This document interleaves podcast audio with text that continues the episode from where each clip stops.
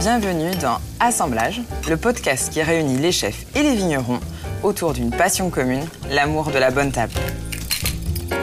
Dans cet épisode, découvrez la rencontre entre deux amoureux de leur métier et savourez un échange passionnant. Au menu, de la gastronomie et bien sûr, des bulles, et pas n'importe lesquelles, du champagne. Cette série de podcasts vous est proposée par la bannière collective Champagne de Vigneron. Alors, bonne dégustation Marie-Pierre Charpentier, vigneronne en Vallée de la Marne, un petit village nommé Villers-sous-Châtillon. Je représente la cinquième génération du domaine familial qu'on a repris avec mon frère. Bienvenue chez Papillon. Je suis Christophe Saint-Agne, le chef propriétaire. Nous faisons ici, au 8 rue Messonnier, dans le 17e arrondissement à Paris, une cuisine bistronomique, c'est-à-dire que nous cherchons les meilleurs produits pour vous les amener de la meilleure des façons, franche, d'une façon amicale, en un mot, d'une façon humaine.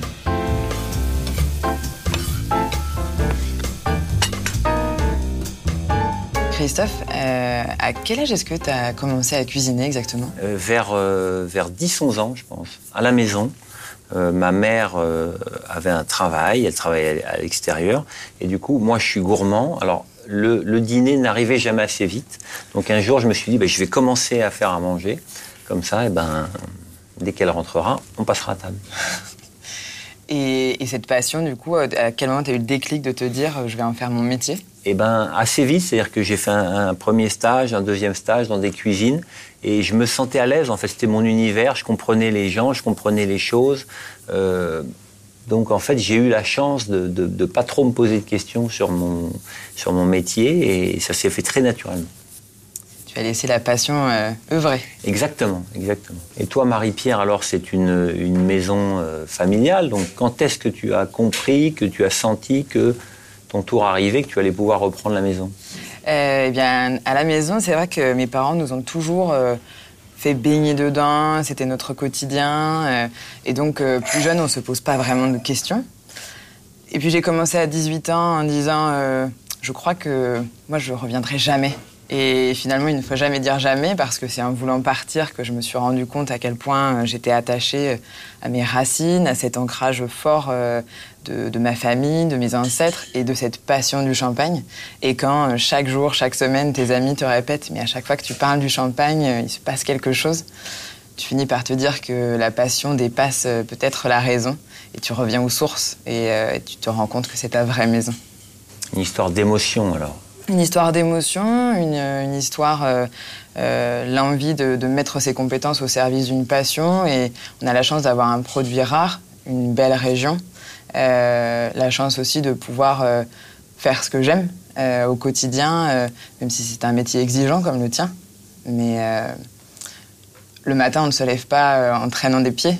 On est plutôt content de faire ce qu'on fait. Et je crois que c'est l'essentiel. C'est le principal.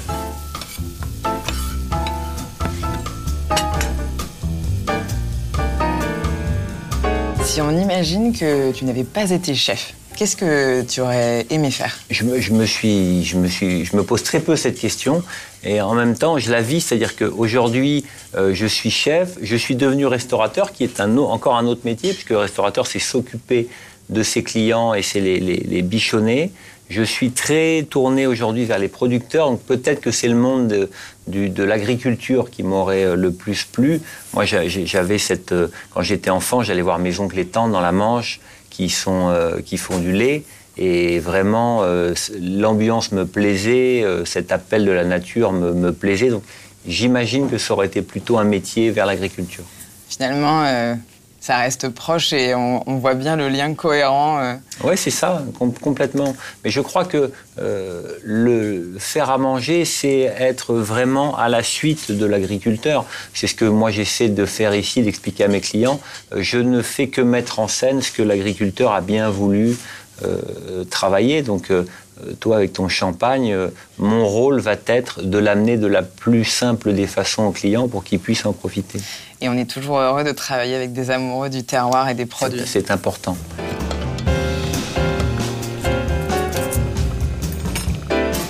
Et toi, alors, si tu n'avais pas euh, eu les deux pieds dans la, dans la glaise de champagne, qu'est-ce que tu aurais fait?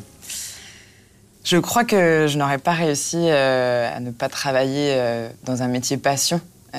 C'est vraiment ce qui m'anime. Alors, une passion qui aurait peut-être été celui d'un rêve de petite fille quand je m'imaginais finalement tenir un restaurant que j'appelais le Champenois. Euh, ou bien celui euh, de suivre la passion euh, de nos, compagnons du quotidien et, peut-être suivi une carrière plutôt vétérinaire. Un peu différent. très bien, très bien. Mais toujours connecté à la terre. Connecté à la terre et les deux pieds bien accrochés. C'est difficile de s'arracher de ses racines. Et alors Marie-Pierre, quand tu as démarré, j'imagine qu'à un moment, tu t'es lancé pour faire ta cuvée avec tes assemblages, avec ton point de vue. Est-ce que tu peux m'en parler un petit peu? Euh, Alors, tu auras pu remarquer, fort heureusement, j'ai pas encore trop de cheveux blancs. Et étant donné que le champagne, c'est un métier de patience, euh, je vais pas vraiment dire que j'ai aujourd'hui ma propre cuvée, ou du moins il y a des choses qui sont euh, dans les tuyaux, comme on peut dire. Euh, déjà, c'est un travail familial, ça se fait toujours avec euh, mon père, mon frère. Euh, mais si je devais parler d'un moment euh, plus particulier, ce serait certainement cette étape des assemblages où on commence à y ajouter la pâte, la pâte du vigneron, et où on s'attarde, où on a vraiment trouvé cette ligne qui nous anime, qui est vraiment autour de la gourmandise et de la fraîcheur. Ça, c'est vraiment ce qu'on cherche à connaître. Et la première fois que j'ai voulu essayer, c'était il y a une dizaine d'années.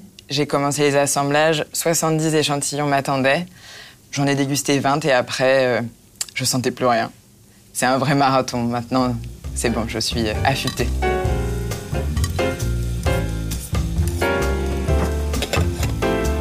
Et, et, toi, alors, ton premier plat, tu t'en souviens? Ah, Les tout premiers plats d'enfance, oui, je m'en souviens, ils étaient assez catastrophiques. Euh, mais on a appris, on a appris, on a. Euh, ce qui, il y a un plat qui m'a fait apprendre beaucoup sur mon métier. C'est un jour quand j'étais au Plaza Athénée, euh, un client qui m'avait demandé euh, une Saint-Jacques et donc le maître d'hôtel était venu me voir et m'avait dit ce client-là ne veut pas de cuit. Et donc euh, ça m'avait un peu agacé dans mon ego de chef. Je m'étais dit mais mince alors s'il veut manger des Saint-Jacques crus, il n'a pas besoin de moi. Donc nonchalamment j'avais escalopé des Saint-Jacques que j'avais mis dans une assiette. J'avais mis une huile d'olive de Sicile, de la fleur de sel, du poivre, et j'avais râpé de la truffe dessus. J'avais envoyé le plat, et le serveur était revenu en disant c'est le meilleur plat que le, client n'a jamais mangé de sa vie. Et ça, c'était une leçon très importante sur euh, la qualité des produits et surtout sur le fait de savoir s'effacer derrière euh, une fraîcheur, derrière une texture. Euh, voilà, comment et je pense qu'il y a beaucoup de points communs avec le champagne. C'est comment arriver finalement à sculpter la matière sans être trop présent, juste en l'accompagnant. C'est marrant parce que je, me retrouve dans ce que tu dis. Euh, quand on fait cette étape des assemblages, lorsqu'on crée nos champagnes, on cherche essentiellement à faire parler nos terroirs. On ne veut pas ajouter trop d'intrants, on veut quelque chose le plus pur possible parce qu'il faut que lorsque le client déguste le champagne, tout de suite ça l'emmène, ça l'embarque euh, et, que ce soit le produit comme toi aujourd'hui, les plats que tu proposes, euh, qui racontent une histoire au travers de ce qu'on arrive à lui proposer. Donc euh, on n'est pas si, pas si éloigné finalement. Beaucoup de points communs. Donc là, les vendanges ont eu lieu il n'y a pas si longtemps. J'imagine que c'est le moment un peu où il y a beaucoup de travail dans, le, dans la vigne. Euh, comment ça s'est passé cette année et est-ce que tu as une anecdote à partager euh, avec moi sur euh, quelque chose qui aurait pu se passer un jour d'un peu qui sortait un peu du cadre? Tu veux des secrets de vendange Oui, à vendange amené il n'y a pas si longtemps, des vendanges qui se sont bien déroulées.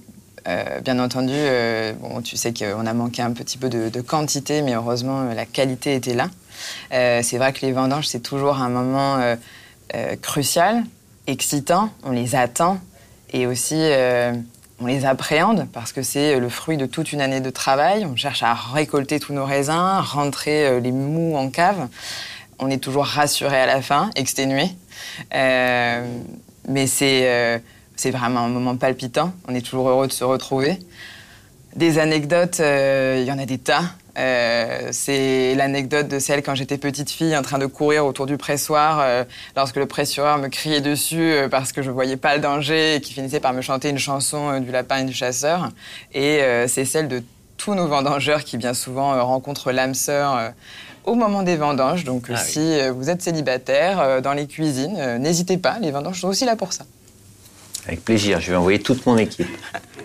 Donc écoute, ce que je te propose maintenant, Marie-Pierre, c'est de- d'essayer de, faire un plat et puis de voir euh, comment il accompagne le champagne et inversement. Eh bien, avec grand plaisir. Écoute, moi je vais faire vraiment quelque chose qui reste dans l'univers du champagne, des agrumes.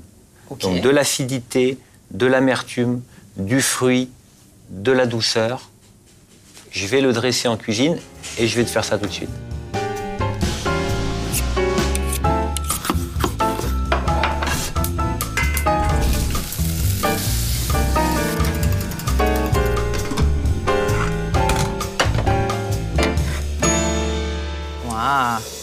Les agrumes. c'est superbe.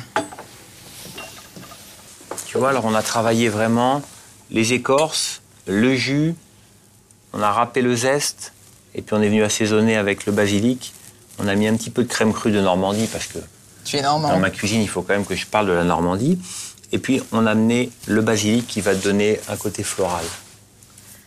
Écoute, c'est magnifique. Quand tu m'as parlé de ce plat, Christophe, euh, spontanément, euh, en voyant ce côté justement assez floral, agrume, j'ai pensé d'abord à un blanc de blanc, 100% chardonnay, euh, puisqu'on le cépage du chardonnay va apporter cette minéralité, cette fraîcheur, des notes d'agrumes, de fleurs blanches, où je me dis on a cette association finalement assez naturelle. Et ce qui est intéressant, parce que quand toi, tu viens de Normandie, moi, je viens de Vallée de la Marne. On a un terroir qui nous apporte aussi une belle rondeur. Et cette association, finalement, entre la minéralité, les agrumes et cette rondeur due à notre terroir, va nous apporter euh, un bel équilibre.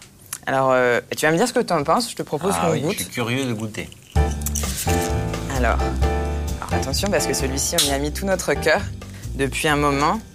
De la passion, et il s'intitule Passion. Je te sers. Très joli. Hein la mousse est très fine. Hein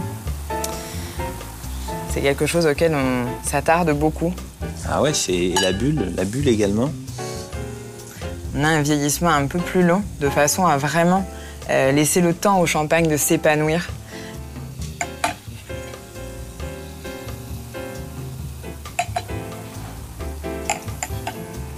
Est-ce que tu m'autorises maintenant, Christophe, à découvrir ce plat? Je t'en prie. Ah, Je t'en prie. Et tu vois, moi, je suis toujours. euh, ça m'aide toujours de regarder quelqu'un manger un plat parce que ça me donne beaucoup d'indications sur la façon de- où est-ce qu'il va commencer, ce qu'il va prendre en premier, en deuxième, tout ça. en tout cas, c'est très bon, mais euh, je, vais, finir par rougir. C'est excellent, cette fraîcheur. Et j'admire vraiment la façon dont tu as réussi à, à avoir ce côté très euh, couvrant et rond qu'apporte euh, la fraîcheur de la glace et en même temps ce- ces petites notes d'épices qui arrivent finalement en fin de bouche.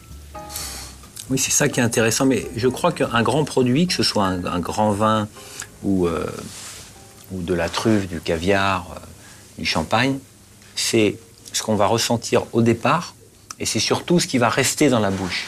C'est la longueur du goût. Et c'est ça qui va faire la différence entre quelque chose de standard et puis vraiment quelque chose de plus intéressant. Et dans ces assemblages, on, voit qu'on a quelque chose de finalement toujours euh, riche, surprenant, atypique. Et tu sais, parfois on entend toujours dire euh, un champagne, le champagne. Et là, tu vois, je t'ai proposé dans un premier temps euh, mon Passion, qui est un blanc de blanc 100% chardonnay. Et ce que je te propose, c'est d'essayer notre cuvée Plaisir.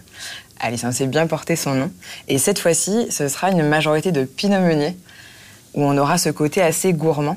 Et parce qu'à la maison, on aime cette association, cette recherche du rond et du frais, euh, je crois que ça peut aussi très bien s'associer avec ce plat. Alors essayons tout de suite, je vais chercher deux verres. Ah, super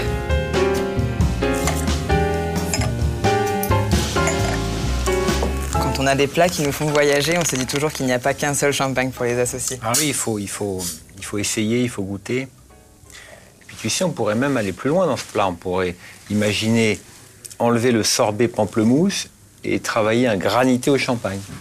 Ah, mais ça, ce serait superbe. Comme ça, on aurait le, le- le- le vrai accord. Alors ici, on va retrouver un peu plus de complexité parce qu'on aura trois cépages avec une majorité de pinot meunier et ensuite 50%, 25% de pinot noir et 25% de chardonnay. On va retrouver cette gourmandise, ce côté rond et enveloppant. Exactement, plus enveloppant. Il tapisse plus le, le palais, plus gourmand. Et j'y ai pensé avec cette association, Oui. finalement, sur le piment d'Espelette. Oui, exactement. Alors, euh, le plus dur sera de choisir. Je crois que c'est vraiment une question de goût. hein. Je crois Soit on a envie de beaucoup de fraîcheur, soit on a envie d'un petit peu de gourmandise. Mais tu sais, je crois aussi que, en fonction de l'heure de la journée, on va pouvoir peut-être choisir l'un ou l'autre. Parce que si on se place dans une configuration où on mange ce dessert plutôt au goûter, en fin d'après-midi, on va vouloir quelque chose de plus pâtissier, on va dire. Et si on le place en fin de repas où on a déjà bu d'autres vins et mangé plus de choses, il nous faudra peut-être plus le chardonnay de façon à terminer sur beaucoup de fraîcheur. Je crois que je n'aurais pas dit mieux.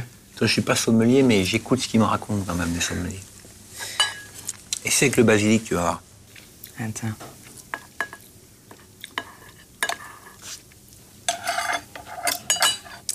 Quand je vois euh, finalement ces plats, cette diversité, euh, ces épices, est-ce que euh, il y a des, un des voyages qui t'ont particulièrement marqué dans, euh, ta cuisine? À chaque fois, en fait, que je voyage, j'essaye de, de, de, prendre des choses de, de- des pays où je vais. Mais effectivement, il y a, un- endroit qui m'a vraiment euh, euh, fait changer, c'est le Japon. Euh, j'ai eu la chance de travailler un petit peu au Japon grâce à Alain Ducasse, parce que je m'occupais de ses restaurants Ouais. là-bas à Tokyo et à Osaka. Et hum, ce qui est fascinant au Japon, c'est que euh, ce sont des gens qui arrivent à restituer des goûts. Ils ont tout un imaginaire en fait autour de l'océan. Et hum, ils, dans leur cuisine, d'une façon très simple, ils arrivent à restituer le goût de l'océan, parfois avec aucun élément qui vient de l'océan. Et donc ça m'a beaucoup inspiré, ça m'a, je, me, je me suis posé beaucoup de questions en me disant mais que- quel est réellement le goût des choses et ensuite qu'est-ce que j'ai réellement envie de traduire dans ma cuisine, qu'est-ce que j'ai vraiment envie de raconter? Donc voilà, ils m'ont aidé à, à une sorte de décomplexion. D'accord. C'est et aujourd'hui, est-ce qu'il y a un, un plat, euh, par exemple, sur euh, ta carte, ton menu, Oui. euh, qui, qui est sorti de cette expérience-là? C'est- ça s'appelle cochon fermier en promenade à Utah Beach. Ah, c'est super. En fait, c'est l'idée de. Je voulais parler de ma région, de la Normandie, et je me suis dit, ben, on va travailler un cochon de Bayeux avec euh, l'univers marin, donc avec des algues, avec des huîtres, avec des bulots.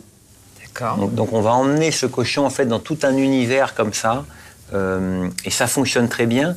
Les gens sont toujours surpris, mais en même temps contents de, de, cette, euh, de cette association entre euh, l'animal et le- et l'océan.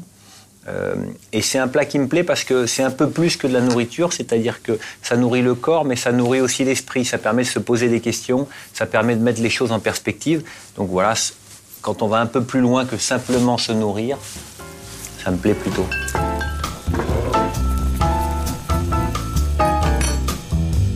Est-ce qu'on peut dire finalement que tu as euh, une cuisine audacieuse? J'essaie, j'essaie d'en avoir pour tout le monde. Donc j'essaie de pouvoir proposer à celui qui va vouloir de l'audace. Et puis j'essaie aussi de simplement contenter le mangeur quand il est pris par autre chose et qu'il n'a pas forcément le temps d'analyser ou qu'il n'est pas très ouvert ce jour-là. C'est c'est un peu comme nous sur euh, nos gammes de champagne, où on va avoir euh, la cuvée vieillie en fût de chêne spécifique qui va raconter cette histoire, une méthode traditionnelle de vinification, et, euh, et un champagne qui sera tout simplement gourmand parce qu'on va avoir envie de quelque chose de simple. C'est assez rigolo. Ouais, c'est ça. ça, faut essayer de coller vraiment au, au- au- au quotidien des gens, ce, ce qu'ils viennent chercher chez nous en fait. C'est ça qui est important. Et tu dirais que qu'il y a une, une saison euh, que tu préfères euh, ou, ou les produits d'une certaine saison que tu préfères cuisiner? Ce que j'adore, c'est le changement de saison. C'est-à-dire que on se languit d'avoir les premières tomates euh, au mois de juin, euh, on se languit d'avoir les premières truffes au mois de janvier, on se languit des premières Saint-Jacques au mois d'octobre, donc euh, les premières asperges au printemps. En fait, c'est vraiment ça la cuisine, c'est euh, suivre les saisons de façon à ne pas être dans la frustration, mais être dans l'envie de croquer la première fraise. Donc moi, le, le simple conseil que je peux donner à tout le monde, soyez patient et attendez d'avoir le vrai produit, bien cultivé, pas très loin de chez vous. Et là, vous allez prendre beaucoup de plaisir. Tu me donnes du courage pour retourner dans mon potager et ramasser les dernières tomates cette fois-ci. Et si, à un moment donné, tu devais choisir trois ingrédients dont tu ne pouvais pas du tout te passer, lesquels tu citerais? Ce que j'emmènerais avec moi, je pense que j'emmènerais l'huile d'olive de mon ami Cédric Casanova, D'accord. euh, qui est sicilien. Ça, c'est indispensable. J'emmènerai sûrement du, la sauce tosazu. C'est en fait un, c'est japonais, c'est, un bouillon d'ashi dans lequel on va mettre de la bonite euh, séchée et dans lequel on va mettre de l'algue kombu. Donc j'emmènerai la sauce tosazu. Ça, me permet en fait cette sauce de, de donner le côté umami euh, dans ma cuisine. Et puis le troisième, qu'est-ce que ça pourrait être Je pense de la crème de Normandie. Ah, Ça, c'est indispensable. Donc, du coup, j'emmènerais plutôt une vache. Comme ça, j'aurais avec moi la vache, je pourrais faire le lait, la crème, le beurre. le bœuf de Kobe, le... Non, une vraie vache de Normandie. Ah oui, non, une vraie. Marie-Pierre, en cuisine, quel est le plat qui t'a marqué? Ton plat fétiche, le... ton doudou? Alors, mon doudou, euh, je, je, crois que le tout premier, et euh, tu vas me dire qu'il est, très simple, mais pour un Normand, peut-être euh, t'y retrouveras-tu, c'est euh, ce classique moment où tu as le pain frais avec cette bonne odeur qui rentre dans la maison, où tu vas craquer cette baguette et ajouter un bon morceau de fromage, euh, un brie de meaux, un chaours de notre région. Et on ne pense pas souvent au champagne à l'associer avec le fromage, mais c'est souvent le moment où on se retrouve en famille, où rien n'est prévu, avec ce pain bien frais, doré, ce fromage excellent. Alors bien sûr, euh, il n'y aura pas beaucoup de cuisine, mais euh, c'est souvent tant des mieux, bons moments. tant mieux. Comme ça, je pourrais être avec toi et on ne travaillera pas, on se fera plaisir. Exactement. C'est souvent ce qui nous nourrit. Mais toi, du coup, quelle serait euh, cette Madeleine de Proust, ce doudou tu, tu réussis à choisir? L'endroit où je mange le mieux, c'est chez ma tante qui s'appelle Colette, dans la Manche. Et là, elle fait une cuisine magistrale, mais sans le savoir. C'est-à-dire que c'est euh, simplement les recettes qu'elle a toujours faites et qu'elle affectionne. Et puis elle a des produits formidables là-bas euh, au fin fond de la Manche. Donc euh, quand je veux vraiment me ressourcer, me faire plaisir, je monte dans la voiture, je vais jusqu'à chez elle. Et là, c'est le feu d'artifice. Les émotions, la famille, le plaisir, la simplicité. Exactement. Bah, J'ai envie de la rencontrer, Colette. Je t'emmènerai. Avec grand plaisir. Alors Marie-Pierre, tout à l'heure on parlait de- des vendanges et de la quantité de raisins. Ouais. Euh, et dans le même temps, on entend beaucoup de choses sur le réchauffement climatique, sur le fait que peut-être que les vignes, ben, on va devoir les, aller de plus en plus au nord. Alors qu'en penses-tu? Est-ce que tu penses que le futur champagne sera fait à Londres bientôt? Ah là là là là, quelle question Alors, tu as raison, c'est vrai qu'on en parle beaucoup et on ne peut pas ne pas en parler étant donné qu'on en voit les conséquences. Euh, cette année, euh, on a vendangé mi-septembre, ce qui était une date euh, plutôt classique. C'est vrai que les cinq précédentes années, on a vendangé plutôt fin août, début septembre. Donc on voit des vendanges de plus en plus hâtives. Est-ce que ça veut dire que demain, le champagne sera au nord? J'ai envie de te dire, personne ne connaît l'avenir, c'est vrai. Moi, ce que je crois, c'est que en tant que vigneron, notre première démarche, notre première règle, c'est vraiment d'être à l'écoute de la nature, de ce qu'elle nous offre. Et la première chose qu'on va faire, c'est l'observer. Et par l'observation, on arrive à s'adapter. Ça veut dire qu'on va adapter nos modes de taille, on va adapter euh, nos dates de vendange. Et, ça, on peut s'adapter et c'est notre rôle. On n'est pas là pour la contraindre, elle aura toujours raison. Alors, ce qui fait aussi notre unicité, notre rareté, l'authenticité du champagne, c'est ce sol, ce terroir, bien sûr associé à son climat. Euh, mais on n'aura plus la même chose si on le change de région. sûr. Et c'est bien pour ça qu'il n'y a de champagne qu'en champagne. Alors, oui, il va falloir s'adapter. Et on le fera au quotidien comme on le fait sur chaque petite chose. Mais, hum, et toi, est-ce que ça, ça change aussi des choses, ce, ce- ce réchauffement climatique? Oui, ça change des choses, mais je dirais qu'on a, on a eu cette prise de conscience il y a très longtemps. Ouais. Euh, moi, j'ai choisi il y a très longtemps de ne prendre des produits que euh, autour du, du restaurant. Alors, quand je dis autour du restaurant, ça veut dire en France, Euh, parce que j'ai pas de problème à faire venir des légumes de Provence en train. Euh, j'ai pas de problème à aller choisir une bonne huile d'olive. Ce qu'il faut absolument aujourd'hui euh, euh, ne plus faire, le comportement à ne plus avoir, c'est faire venir un agneau de Nouvelle-Zélande, c'est de faire venir de la truffe d'été d'Australie. Voilà, ça, ce sont des comportements à bannir. Après, sur le, euh, je pense qu'il faut, il faut garder du plaisir, il faut garder de l'envie et surtout, il faut garder du contact humain. Donc, euh, quand je veux décider de ma carte, j'appelle le pêcheur, j'appelle le ramasseur de champignons, j'appelle le maraîcher, et ce sont eux qui sont tous les jours les mains dans la terre, qui peuvent m'en parler le mieux et me dire ce que, quelle sera la meilleure attitude à avoir. Je comprends cette démarche et euh, c'est assez appréciable, ça donne envie de... On pourrait t'écouter des heures, Christophe, avec cette cuisine.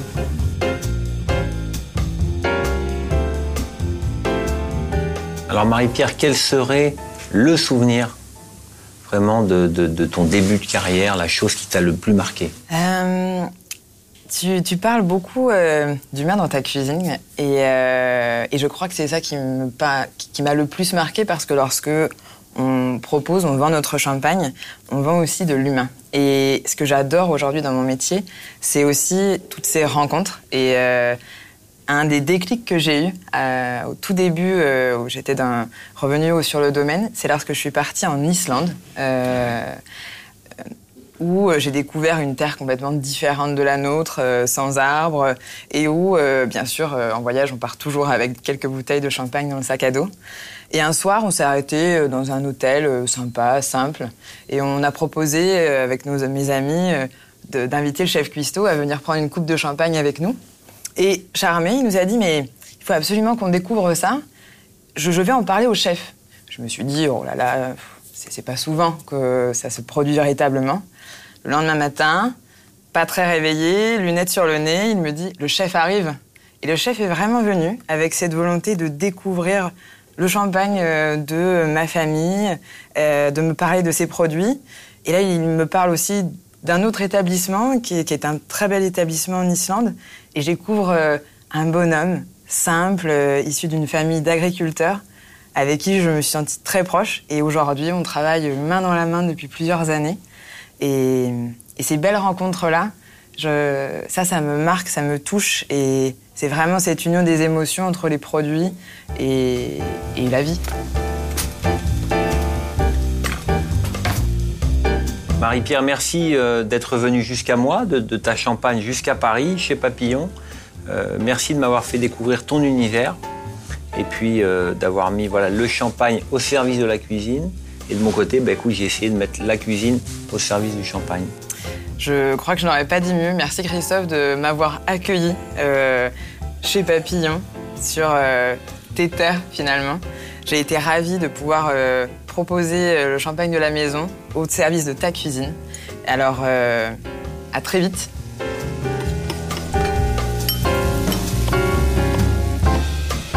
Vous venez de déguster le troisième épisode d'Assemblage, le podcast qui réunit les chefs et les vignerons autour de leur passion.